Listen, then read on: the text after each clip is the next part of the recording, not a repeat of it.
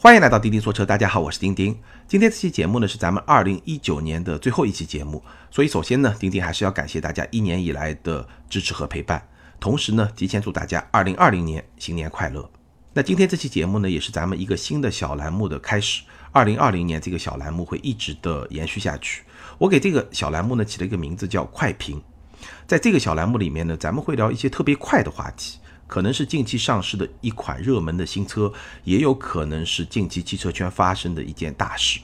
那咱们的老听友都知道，通常情况下，我来聊一款车呢，都会等到我自己开过这款车之后。那这么一种聊法呢，好处是它可以聊得比较的全面，比较的深入，但也有它的局限性和它的问题。什么问题呢？就是有时候一款热门新车上市以后，很多听友都特别的感兴趣，想要听一听我对这款车的看法。但是呢，我开到这款车，可能在几个月、半年甚至更长的时间之后，这样一来呢，咱们就会错过一些有趣的车型、有趣的话题。那有了快评这么一个小栏目以后呢，就可以在一定程度上去弥补这么一个遗憾。每期快评呢，咱们会聊两到三个小话题，聊的未必特别的全面，但我向大家保证。一定是同样有营养的。好，今天的节目呢，咱们聊三个小话题。第一呢，聊一聊福特锐际这款刚刚上市的新车。第二呢，聊一聊上汽和广汽进行战略合作这件在车圈里面应该说也是比较重要的事情。那第三呢，来聊一聊近期闹得沸沸扬扬的帕萨特在中保研碰撞测试中的成绩。好，我们首先来聊福特锐际。福特锐际是不久之前刚刚上市的，先期上市三款车。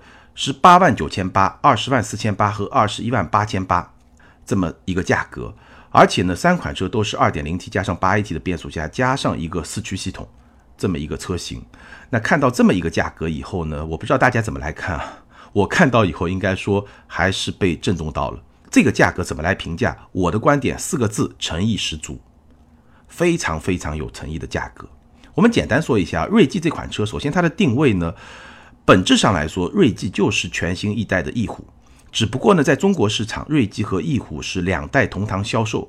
那作为一款新车呢，它的定位还是会比翼虎稍微高一点，这个就非常容易理解，对吧？所有两代同堂销售的车，无论是轩逸啊、途观啊，包括曾经的 Q 五啊这些车型，那新车的定位肯定会比老款会更高一点，这个很自然。但无论如何呢，这还是一款紧凑级的 SUV。那作为一款合资品牌的紧凑级的 SUV，福特锐际的这么一个价格，确实是非常有诚意。怎么来说呢？我给大家对比一下，大家感受一下就知道了。比如说翼虎，对吧？上一代的车型，翼虎的 2.0T 四驱起步价是21万九千八，什么意思呢？它比锐际的 2.0T 四驱起步价还要贵了三万块钱。老款比新款的起步价居然要贵了三万块钱，也就是说新款比上一代车型的起步价要便宜三万块钱，这是跟自己比。那跟同级的竞品来比呢？探岳的 2.0T 四驱起步价二十三万三千九，比锐际要贵了四万多。CRV 1.5T 的四驱二十一万三千八起，也要贵两万多，1.5T。然后再说 RAV4 2.0自然吸气发动机的四驱二十万三千八，也要贵一万多。你就这么比一比，你就知道这个锐际 它这个定价确实是非常的有吸引力。从动力的角度来说，锐际的 2.0T 是248马力，探岳的 2.0T 是186马力，CRV 的 1.5T 是193马力，RAV4 的2.0自吸是171马力。从动力上来说，应该也是一个秒杀 这么一个成绩。然后从配置上来说呢，我就不在节目里面展开了。简单来说，锐际现在这个低配就十八万九千八，相比我刚才提到的探岳 CRV RAV4 四驱的入门版本，低配低配比低配配置是不差的，基本上差不多。那如果你拿中配和他们的低配来比，可以说是完胜。但我们要知道，二十万四千八的中配比我刚才提到的几款车的四驱的入门款的车型也是要更便宜的。它跟 RAV4 差不多，但是 RAV4 是一个二点零自吸啊。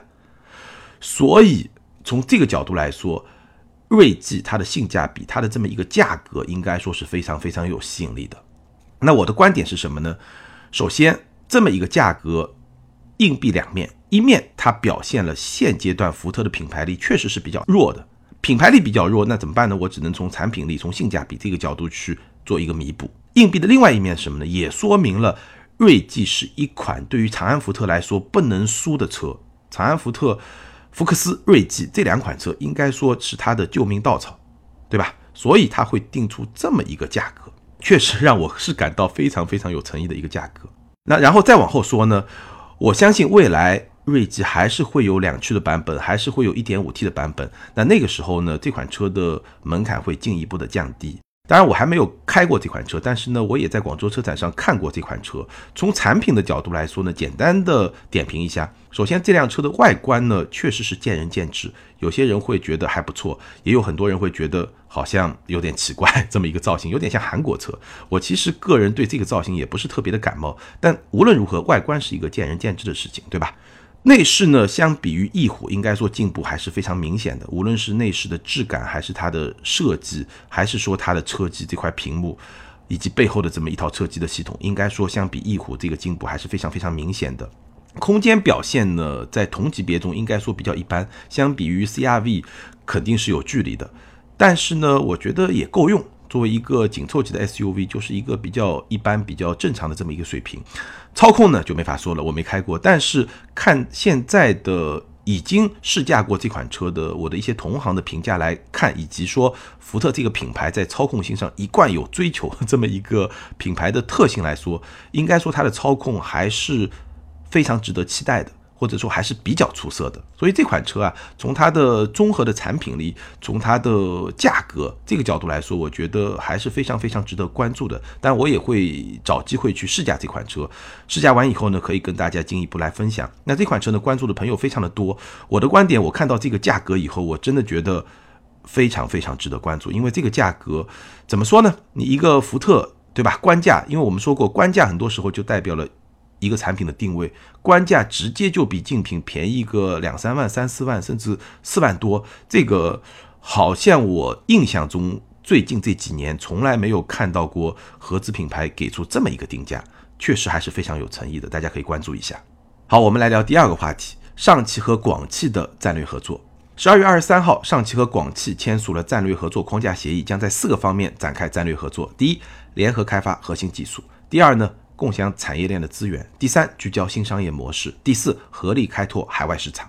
简单跟大家解释一下，所谓联合开发核心技术呢，主要是在新能源、智能化、网联化、轻量化这样一些领域联合开发核心技术和核心平台。那这个做法就非常容易理解，因为这些研发的费用非常的高，联合开发呢就可以去分摊成本。共享产业链的资源呢，这个也很容易理解，因为上汽和广汽本身的规模都不小，尤其是上汽。那加到一块儿以后呢，规模效应、协同效应就会更强。一个非常简单的例子，你跟供应商谈判的时候，手里的筹码就更多了，对不对？聚焦新商业模式，主要是在汽车共享、出行服务以及电动车的车电分离，就汽车和电池分离这么一些方面来探索，或者说共同的探索新商业模式。那在出行服务啊、汽车共享啊这些领域，其实已经有很多车厂。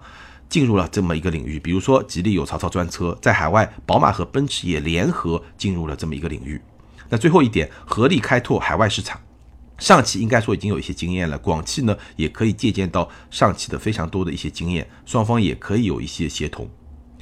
所以呢，这是一个看上去还比较全面的一个战略的合作。那对这么一个战略的合作，我的一些看法呢，跟大家分享一下几个观点。第一，这是符合国际趋势的。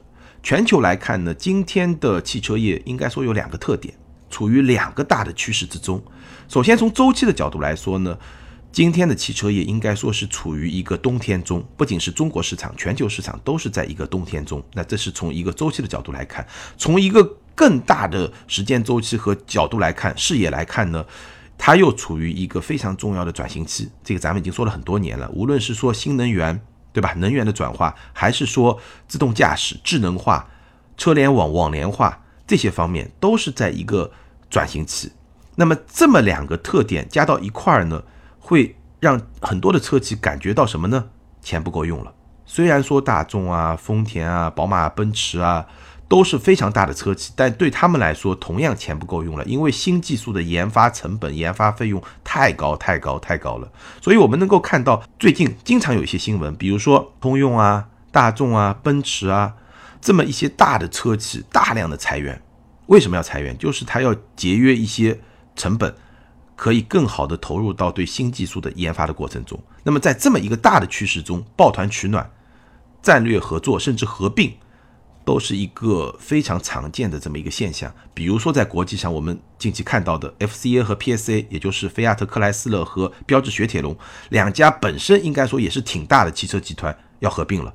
再比如说宝马和奔驰两个对手，可能也在一些汽车共享、出行服务会联合合资做一些公司来进入到这么一些新的市场。所以抱团取暖，或者说战略合作，或者说合并，这个应该说是符合今天的汽车行业的国际趋势的，这是第一点。第二点，但是呢，稍微冷静一点，或者说稍微保守一点来看呢，汽车界的联盟是一件失败概率很高的事情。稍微远一点，二十世纪末、二十一世纪初，戴姆勒克莱斯勒这个联姻是以失败告终的。再近一点，雷诺、日产、三菱的联盟，随着卡洛斯·戈恩在日本被捕。这个风波直到今天还在继续的延续，而这么一个联盟应该说也是摇摇欲坠。再比如说腾势是奔驰和比亚迪合资的这么一家公司，发展也不是特别的好。你去看这几年奔驰发展的很好，比亚迪自己发展的也很好，但是呢，两家合到一块儿这么一个合资公司腾势这么一个品牌反而发展的不是特别的好。那这个原因就非常复杂了，因为汽车业都是大公司，大公司和大公司的这种合作。它牵扯到的问题确实是非常非常的复杂，所以呢，我们具体还要去看上汽和广汽的这么一个战略合作，它具体的合作形式和方式，这个其实是很重要，可能也会在很大程度上决定了它这个合作是不是能够取得一个比较好的结果。那具体怎么来做，是成立一家合资公司来做，还是怎么来做呢？我们可以拭目以待。那第三个呢，我觉得一个非常重要的看点呢，就是在这个联盟里面会不会有一级供应商的加入？什么意思呢？就说，其实你去看啊，这些新技术，无论是新能源、自动驾驶，包括说车联网这些新技术，其实都有非常强大的一级供应商，或者说在很大程度上都要去依赖一级供应商。什么叫一级供应商呢？就是它能够做一个系统的集成，比如说博士做 ESP，那这个 ESP 就可以提供给所有的车厂，只要你买了博士的 ESP，那你整个的车辆的这套系统就 OK 了，它可以做一个很大的集成。这么一个整合，这些大的供应商就是一级供应商。我们现在看到很多自主品牌突然之间都上了 L 二级别的辅助驾驶，为什么能够突然之间大家都能够做到这一点？其实不是说这些车厂他自己能做到这一点，而是说有成熟的技术，一级供应商可以直接卖给你了。那你买来，那你就有这个技术了。那在中国的这些企业里面来看呢，在车联网这一块，中国的一级供应商是比较强的，比如说阿里啊、腾讯啊、百度啊都有布局，上汽跟阿里。联合有斑马系统，对吧？广汽呢就跟腾讯会走得更近一点。这一块中国的一级供应商是比较强的，但是在自动驾驶这个领域，中国本土的一级供应商是比较弱的。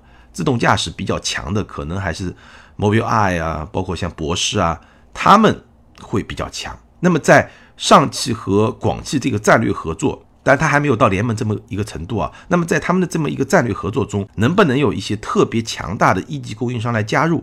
我其实觉得，尤其是对未来的一些核心技术的研发方面是比较重要的一个点。那未来会不会有这样强大的一级供应商加入？我觉得也是一个比较有意思的一个看点。最后呢，我觉得这个合作整体上来说还是着眼未来，短期内不太容易看到一个特别具体的成果。这是我的一些看法。最后呢，我们来聊一聊最近这段时间在网络上闹得沸沸扬扬的帕萨特事件。什么事儿呢？可能有些听友已经知道了。那我再简单的描述一下，就是大众神车帕萨特，很多年以来在中国市场都卖得非常好的一款中级轿车，在最近公布的中保研百分之二十五偏置碰撞测试中，取得了一个差的成绩，而且是中保研百分之二十五偏置碰撞测试有史以来最差的成绩。这个差评呢，主要是基于两个事实。第一呢，就是在这么一个碰撞测试中，它的 A 柱完全变形，防火墙侵入到了驾驶舱，这是一个非常严重的后果。第二呢，假人的头部是从安全气囊的左侧滑出，直接撞击到了内饰。那为什么会从安全气囊的左侧滑出呢？两个原因。第一呢。它方向盘上的安全气囊弹出来以后呢，有一个向右的偏转。那为什么会有向右的偏转呢？应该也是受到撞击防火墙侵入驾驶舱的这么一个影响。向右偏转以后呢，就没有接住假人的头部。那第二个原因呢，因为碰撞测试它撞的是帕萨特的入门版，也就是乞丐版。那这个版本是没有侧气帘的，所以侧面也没有办法去接住这个假人的头部。所以这个结果就是假人的头部直接撞击了内饰。那这么两个比较严重的后果，最终导致帕萨特在这次碰撞测试中得到了一个差评，而且成绩是非常非常差的。这是一个结果。那更加让很多舆论哗然的是什么呢？就是说，美版的帕萨特在 IIHS 的百分之二十五偏置碰撞测试中得到的评价是优秀，而且呢。中保研的这么一个测试，它完全是参考 IIHS 的这么一个测试的标准。那关于中保研、关于 IIHS、关于百分之二十五偏置碰撞测试，咱们专门聊过。有兴趣的听友呢，可以回头去看第一百九十八期，专门聊过中保研，可以去参考一下那期节目。那美版的帕萨特在同样标准的碰撞测试中拿到了一个优秀，而上汽大众的帕萨特拿到了一个差。这个反差就非常的强烈，但事实上呢，美版帕萨特跟国产的帕萨特是两款不同的车型。国产帕萨特已经用上了 MQB 平台，而美版的帕萨特仍然是用上一代的 PQ 四六的平台，其实是不同的车型。但是呢，很多朋友会觉得，为什么新一代的车型它的安全性能反而会比老一代的车型更差呢？是不是有什么问题？好，事情大概就是这样。那我来聊一聊我对这件事情的看法。首先，从消费者的角度来说，这个事实已经非常的明显，帕萨特的安全性是比较差的，这个就是一个事实，没什么好多说的。那从厂家的角度来说呢，我觉得至少说明了车厂对于这件事情他不够重视，或者说呢，他是有侥幸心理的，觉得可能不会撞到自己的车，或者说他反应是比较慢的。那很多朋友在说区别对待，就是对美国市场和中国市场区别对待。那这件事情呢，我觉得。不合情，但是呢合理，但这个合理不是说它对啊，而是说它有它的合理性。为什么呢？因为商人永远是逐利的，车厂、车企，任何一家企业、任何一家公司，它都是逐利的，这个是它的天性，好像也是合理的，对吧？很多朋友会觉得中国市场、美国市场有很多中国特供车，大家就看不上。那我记得我在有一期节目里面也说过，中国特供和中国特需，它是一个硬币的两面。它是共同形成的，没有单纯的中国特供，因为有了中国的特殊的需求，才有了中国特供。我们就拿帕萨特这款车来说，中国市场的帕萨特，我刚才说了，MQB 平台是新一代的平台，它的舒适性配置会更好，它的空间会更大。那这些其实就是中国市场的需求，而美国市场的帕萨特，其实从某种角度上来说，你也可以说是美国特供。因为美国市场这个 PQ 四六平台的帕萨特，在中国、在欧洲都是没有的，那当然就是美国特供。那这个美国特供其实也是去满足美国的特需。美国的特需是什么呢？首先，美国市场的安全标准特别高，然后呢，可能大众在美国市场也卖的不是特别的好，所以呢，他也不愿意给他们上新平台，就用 PQ 的老平台。那美国人对这种老平台可能也不是特别的在意，所以呢，最后就是一个美国特供的帕萨特。从这个角度来说，区别对待，其实我觉得。区别对待这件事情本身，它是一个中性的，并不一定是好，或者并不一定是差。只不过在区别对待具体的过程中，它怎么个区别对待？哎，这个是我们可以进一步去讨论的问题。但区别对待本身其实没什么。一个全球的品牌、全球的车厂针对不同的主要的市场推出不同的产品，这个其实是很自然的。而且呢，其实，在 IIHS 的历史上，百分之二十五偏置碰撞测试刚推出来的时候，也是一片真的是。惨烈的场面，非常多的知名的大车厂成绩都非常非常的糟糕，而且还曾经发生过这件事情。好像我在之前的节目里面聊到过，上一代的丰田的 Rav4 曾经在百分之二十五偏置碰撞测试中发生过一件什么事情呢？就是说，他为了应对这么一个测试，对驾驶员的一侧的头部进行了特别的加强的这么一个结构。然后呢，副驾的同样的位置是没有加强的，所以呢，它的主驾的这一侧的碰撞成绩就特别好。你可以说它是应试教育，对吧？也可以说它是有一点点这个作弊或者说欺骗的这么一个嫌疑。那发生了这件事情以后呢，IIHS 迅速的反应，把副驾侧的百分之二十五偏撞测试成绩马上就加进来。所以在这个过程中，你可以去看，本身就是标准和车厂。博弈的这么一个结果，所以一个市场的产品的特性，根本上是由什么决定的？根本上是由标准和消费者的偏好这两个方面来决定的。你有什么样的标准，自然会有什么样的产品。你的消费者更喜欢什么样的产品的特性，那车厂提供的产品的特性，自然就会去满足消费者的这么一种偏好。这个是我对区别对待这件事情的一些看法。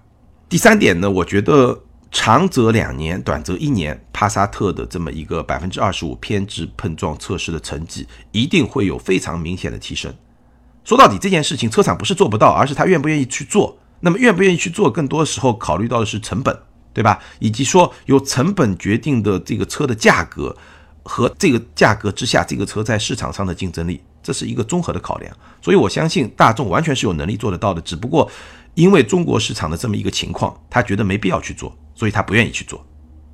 那从这个角度来说呢，其实我觉得中保研是一个特别好的机制，但你很难说中保研是一个道德高尚，或者说怎么怎么样，这些我觉得也谈不上，因为中保研我在一百九十八期节目里面专门聊过，我简单重复一下，中保研的背景是什么？是由几家保险公司联合成立的这么一个机构。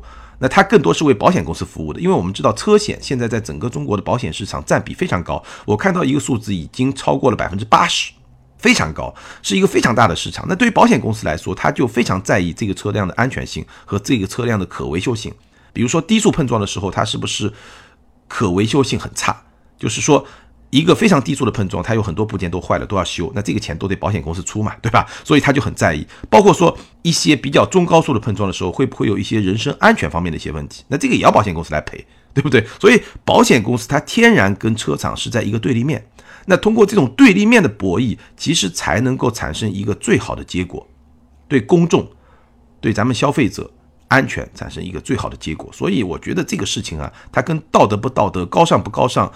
有没有良心没有太大的关系，所以这件事情呢，我再强调一下我的观点。首先，上汽大众肯定是有问题的，在安全性的层面上有所牺牲，这个肯定是有问题的。第二，我觉得企业的良心啊都是逼出来的，真的，企业的良心都是逼出来。在这个商业社会，别指望哪家企业的道德特别的高尚，我们能够做的就是把我们的第三方机构，像中保研这样的机构，这样的机制发展到一个更高的水平。这样的话才能够去倒逼车厂去提高它的这么一个安全的标准，包括各方面的标准、环保的标准、健康的标准，都必须通过这样的第三方机构才能去逼迫它达到这样的标准。因为这个市场竞争就是这样，如果你的标准比较低，那我主动把标准提高的这些车厂，它在市场上它就会没有竞争力，最后就会造成劣币驱逐良币。但如果你把标准提的比较高，大家都在这么一个标准上去做。那就是一个相对公平，而且能让良币去驱逐劣币的这么一个机制。所以我是觉得，当然我们可以去谴责上汽大众，对吧？这个车做成这样确实是不应该。但是呢，我觉得真正有价值的、能够推动行业去发展的，还是说我们要去推动这些第三方的机构的发展，去推动标准的提高，这个才能够真正的推动中国的汽车市场。中国汽车市场上的这些产品在安全性啊、环保性啊、健康啊这些层面能够做得更好。这是我对这件事情的看法。好，以上就是今天节目的全部内容。那关于这三个小话题，你有什么样的看法？欢迎在评论区留言评论，跟更多的听友和钉钉来进行交流和互动。还是那句老话，留言和评论永远都是对钉钉最大的支持。接下来我们来看上两期节目的听友留言。之前一期节目咱们聊的是城市 SUV 买两驱还是四驱更划算？ID 是旧爱下划线 SR 这位听友他说，本期中心思想。有钱四驱两驱都可以看用车环境，没钱就两驱，有车就不错了，还要啥手表？哈哈，这位听友概括的很好，非常的精准，没问题。下一位听友洼地下划线种菜，他说：丁丁你好，听了这期节目聊到四驱车，最近正在看奥迪的 SL，也一直在纠结四驱和两驱。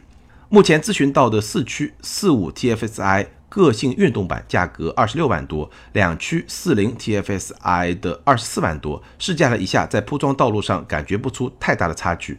从大学的时候就看到各种媒体讲买奥迪不买 Quattro 等于买了假奥迪。丁丁是专业测评人，肯定也知道差距在哪里，希望能帮忙给点建议。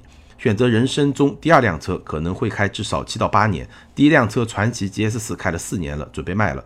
感谢钉钉节目的陪伴，祝节目越做越好。首先要感谢这位听友啊。至于说轿车选两驱还是四驱，这是一个比较大的话题，咱们可以找时间专门来聊。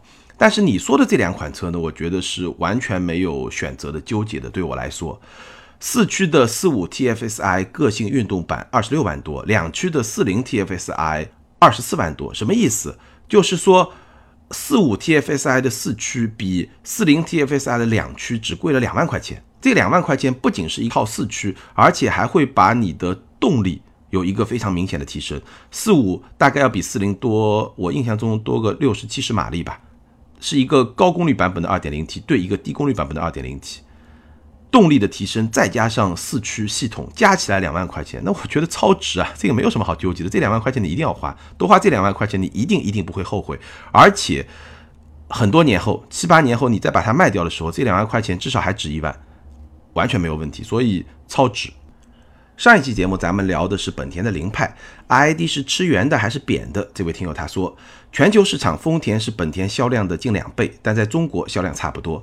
本田是日企在中国最会做市场的，很会抓住国人的消费点。很多车型本田在中国市场都是带路人，雅阁、CRV、飞度、奥德赛等车型，由自吸到涡轮增压也是日企车厂里转变力度最大最快的。今年本田中国市场销量增长百分之十，但全球销量预计下滑百分之三。我们希望本田能继续给我们提供红色机头 Type R、GK 五、S 两千、NSX，但这些都需要有像凌派这些车型来支撑。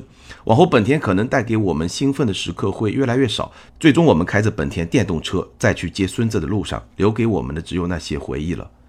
这条留言真是满满的情怀，但说的非常对。本田会出一些特别让车迷喜欢的有情怀的车，但最终这些车还是要靠那些真正走量的、满足主流大众市场的车型来做一个支撑，来做一个利润上的支撑、销量上的支撑。下一位听友 ID 是一光年下划线 DW，他说。一点五升 iMMD 混动版前几天已经工信部申报出来了，它用的是北美和日本食材 Insight 相同的动力总成，可以当做 Insight 的低成本方案。参照 Insight 的表现，百公里加速保守估计八秒，大概率可以进七秒。iMMD 丝般顺滑的平顺性和初段中段的超强动力响应，再加巨大的后排空间，上市后会是卡罗拉雷凌混动的强有力竞争者。